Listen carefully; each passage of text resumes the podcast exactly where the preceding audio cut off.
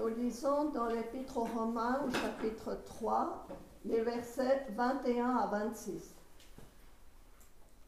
Mais maintenant, Dieu nous a montré comment il nous rend justes devant lui, et cela sans l'intervention de la loi. Les livres de la loi et des prophètes l'attestent. Dieu déclare les êtres humains justes par la foi et la fidélité de Jésus-Christ. Il le fait pour tous ceux qui mettent leur foi en lui. Car il n'y a pas de différence entre eux. Tous ont péché et sont privés de la présence glorieuse de Dieu. Mais Dieu, par sa grâce, les rend justes gratuitement par Jésus-Christ, qui les délivre de leur esclavage. Dieu a offert Jésus-Christ comme un sacrifice pour le pardon des péchés. Par sa fidélité, qui est allée jusqu'à verser son sang, le Christ a manifesté que Dieu est toujours juste. Il l'était autrefois quand il a patienté et laissé impunis les péchés des humains. Il l'est dans le temps présent car il veut à la fois être juste et rendre juste tous ceux qui croient grâce à la fidélité de Jésus.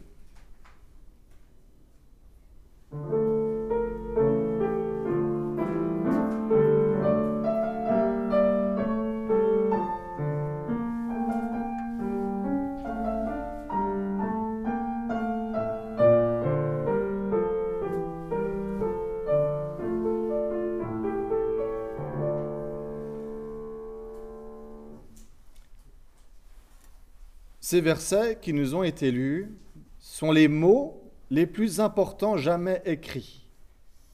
C'est pas moi qui le dis, c'est Martin Luther dans un de ses commentaires. Et avec lui, d'autres théologiens et commentateurs aussi ont relevé l'importance de ces mots. Dans les premiers chapitres de son épître aux Romains, Paul a dépensé beaucoup de temps, d'énergie et d'encre a attiré notre attention sur l'être humain, sur son péché, sur son incapacité à se sauver lui-même. Et ces deux derniers dimanches, pour ceux qui étaient là, c'est un peu là-dessus qu'on a insisté. Ça nous dépeint un, un, tableau très sombre, presque pessimiste, si on s'arrêtait à la fin du chapitre 2 mais dont le but était de nous faire prendre conscience, d'une part, que nous avons besoin d'être réconciliés avec Dieu, et d'autre part, que seuls nous n'y arrivons pas. C'est alors que Paul fait intervenir deux mots absolument critiques, deux mots dans lesquels se résume presque tout l'évangile. Mais maintenant. Et ce n'est qu'en prenant le temps de nous imprégner de tout ce qui vient avant qui est désagréable à lire et à méditer. Mais c'est en prenant le temps de nous imprégner de ces versets-là que ce mais maintenant trouve toute sa force toute sa puissance, tout son poids, alors qu'ils introduisent ces fameux versets si importants dans la Bible, si importants pour l'humanité et pour chacune et chacun d'entre nous. Mais maintenant, deux mots qui viennent à la fois nous parler, nous dire une continuité et une rupture. Ce que Paul s'apprête à faire, c'est annoncer la bonne nouvelle, une bonne nouvelle, qui est en continuité avec ce qu'il y a avant, avec l'Ancien Testament. Ce n'est pas quelque chose qui aura été parachuté du ciel au milieu de nulle part. Elle a déjà été attestée dans la loi et les prophètes. Mais il y a aussi une rupture, un tournant majeur dans l'histoire avec un grand H soudain, un autre avenir est possible. Une réconciliation est envisageable. La vie, là où il n'y avait que la mort, la vie peut surgir, ressurgir. Ce tout premier verset qui nous a été lu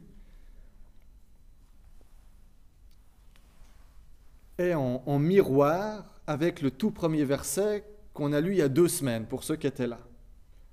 Alors je vous les relis, l'un après l'autre. D'abord Romains 1, verset 17. En effet, la justice de Dieu se révèle dans l'Évangile par la foi et pour la foi, selon qu'il est écrit, le juste vivra par la foi. Et en Romains 3, mais maintenant, sans la loi est manifestée la justice de Dieu, attestée dans la loi et les prophètes. Justice de Dieu par la foi en Jésus-Christ pour tous ceux qui croient. Paul a fait un grand détour et il retombe un peu sur ses pattes ici à la fin du chapitre 3. Et de lire ces deux versets en parallèle, ça nous aide à identifier un peu quel est le thème quel est le thème principal de ces versets? C'est celui de la justice de Dieu. Et on va s'arrêter un peu sur trois de ces aspects. Sa source, son fondement et le moyen par, par lequel nous la recevons. Alors je ne sais pas à quoi vous pensez quand on vous dit justice de Dieu. Peut-être que vous ne pensez rien du tout parce que c'est un terme même si on l'utilise régulièrement, qui est trop flou, trop imprécis. On dit, bon, c'est de ces choses que le pasteur dit, qu'on dit en église, mais qu'on ne sait plus forcément ce que ça signifie. Mais ce n'est pas grave. Peut-être que c'est une expression qui suscite un peu une satisfaction en nous. On se dit, ah, c'est Dieu qui punit les méchants. Pas nous, les vrais méchants. Ou alors au contraire, c'est une expression qui nous fait un peu trembler et qui nous met mal à l'aise. Parce qu'on se dit, c'est Dieu qui vient me juger moi, et qu'est-ce qu'il va bien pouvoir penser? Dans tous les cas, cette notion de justice, c'est quelque chose qui nous concerne, qui est presque inné en nous. On éprouve un plaisir malin à voir des films d'action ou autres où un justicier, qu'il soit masqué ou non, botte les fesses de méchants, au sens propre ou au sens figuré. De la même manière, quand on est victime d'une injustice, alors là, ça réveille en nous toutes nos passions. On se dit, mais toute notre colère. On a de la peine à accepter l'injustice. On a ce sens que, à quelque part, il doit y avoir une justice. Qu'est-ce que ça signifie ensuite? C'est peut-être un peu plus difficile, mais on a. C'est quelque chose qui nous travaille. Ça, c'est plutôt le sens légal du terme justice.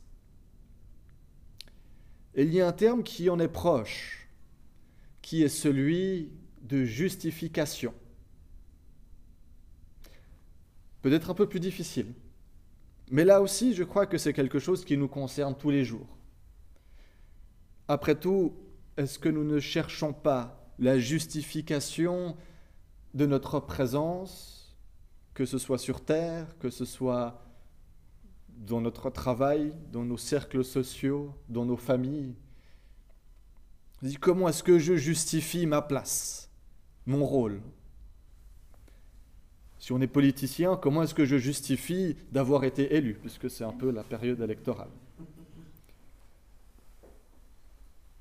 Comment est-ce qu'on le justifie? On le justifie généralement par des compétences et des performances. Oui, j'ai ma place dans mon travail parce que j'ai pu attester d'avoir les bons diplômes, les bonnes compétences.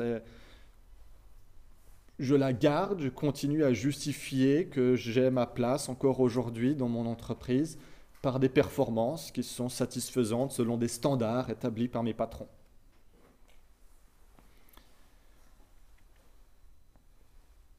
Par un effet de rapprochement et parce qu'on est tellement habitué à penser comme cela, on est amené à se dire qu'avec Dieu, ça doit fonctionner aussi un peu comme ça.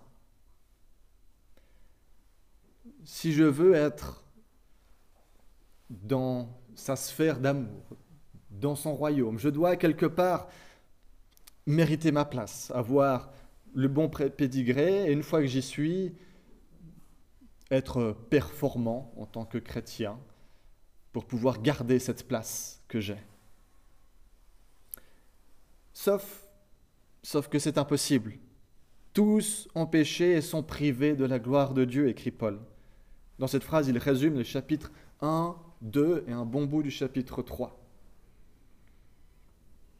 Alors la source de la justification, elle ne peut pas être en l'être humain. C'est pourquoi Dieu prend l'initiative et que la justification vient prendre sa source dans sa grâce, son amour pour le monde. La source de la justification, c'est la grâce de Dieu. Deuxième aspect, sur quoi est-ce qu'elle se fonde, cette justice de Dieu? Sur quoi Dieu s'appuie-t-il pour nous déclarer justes, puisque nous sommes pécheurs En Deutéronome, au chapitre 25, on lit ceci. Lorsque des hommes auront un procès et se présenteront pour être jugés, on absoudra l'innocent et l'on condamnera le coupable. Qu'on soit chrétien ou non, croyant ou non, ça tombe sous le bon sens de se dire on déclare innocent l'innocent et on déclare coupable le coupable. On libère l'innocent et on condamne le coupable. Faire l'inverse, ce serait commettre cette injustice dont on parlait tout à l'heure. Alors comment Paul peut-il écrire un peu plus loin en Romains 4, 5, Dieu justifie l'impie Ou Dieu déclare non coupable le coupable S'il se contente de dire non, un tel est non coupable, il est libre. Ce serait agir en contradiction avec ses propres mots dans le livre du Deutéronome. Ce serait même agir en contradiction avec sa propre nature. Il ne peut pas être un Dieu juste s'il commet des injustices. Ça semble logique.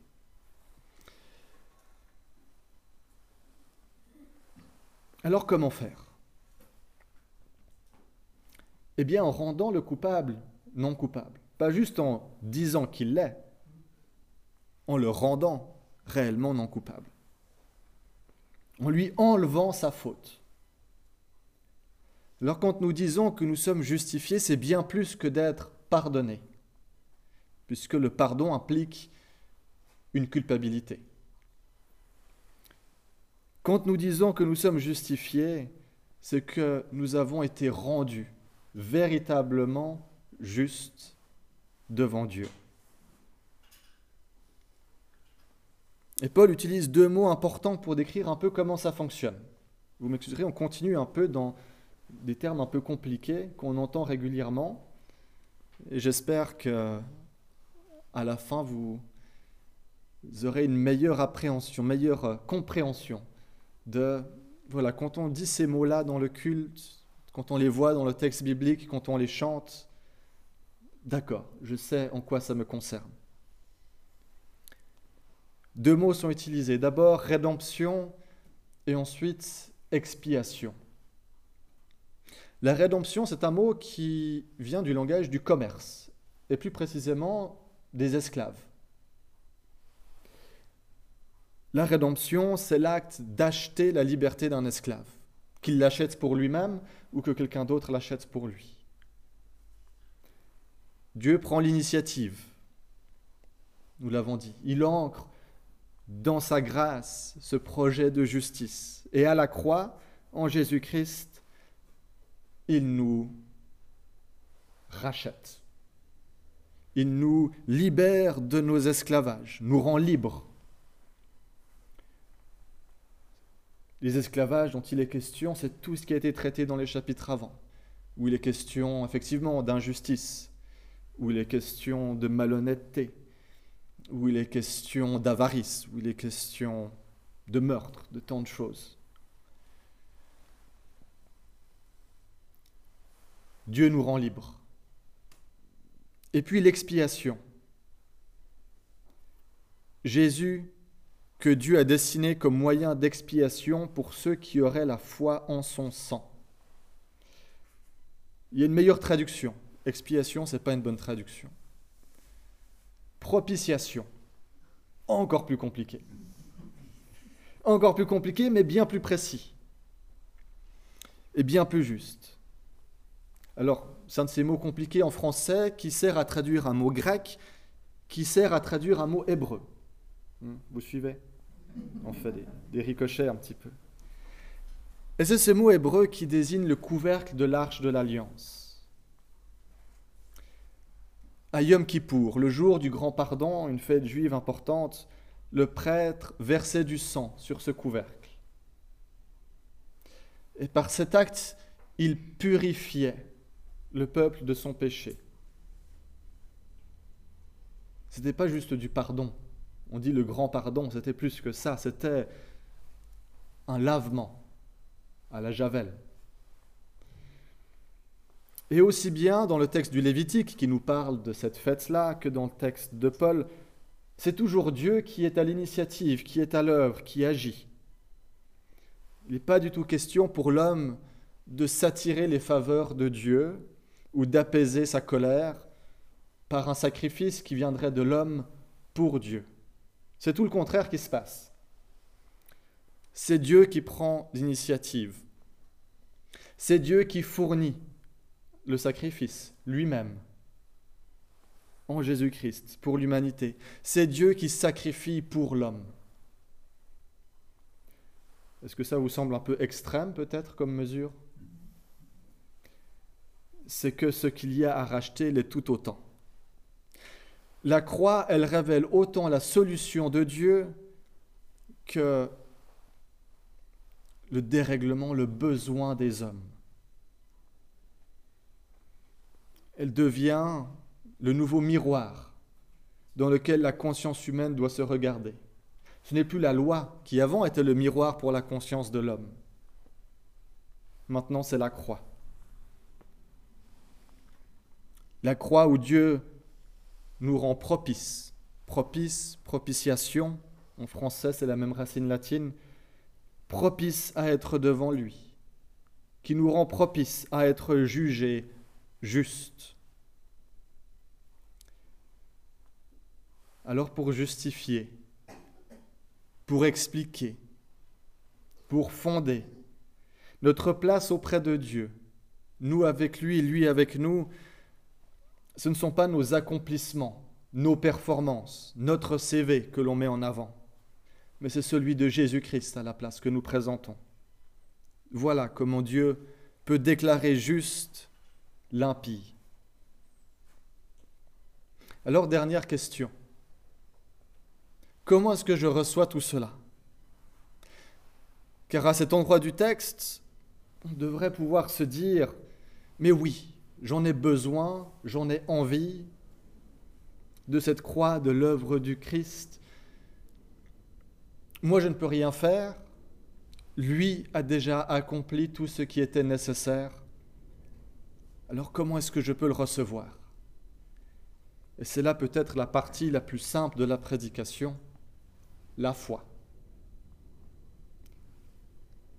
Ce texte, c'est le texte de la justification par la grâce seule, en Christ seul, reçu par la foi seule, afin qu'à Dieu seul soit rendu gloire.